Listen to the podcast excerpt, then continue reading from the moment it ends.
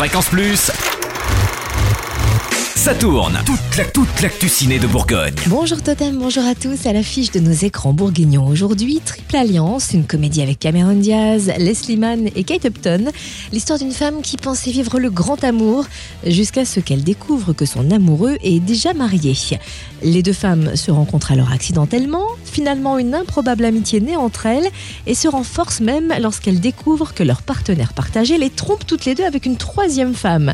Les trois femmes, une avocate couronnée de succès, une femme au foyer névrosé et une bimbo, vont unir leurs forces pour se venger. Triple alliance à voir à l'Olympia à Dijon, au Cap Cinéma à Beaune, au Ciné Cap Vert à Quetigny, au Cinéma Les Cinq Nefs à Chalon-sur-Saône, au Plessis à Monceau-les-Mines, également au Cinéma Le Morvan au Creusot, à l'Éden à Louan et au Mazarin à Nevers.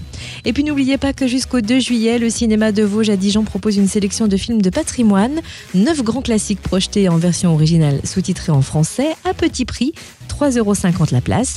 Vous pouvez ainsi voir ou revoir le signe de Zorro, le train sifflera trois fois, les voyages de Sullivan, Cyclone à la Jamaïque, le dernier Nabab, M le maudit, boulevard du crépuscule, la flèche brisée et la nuit du chasseur.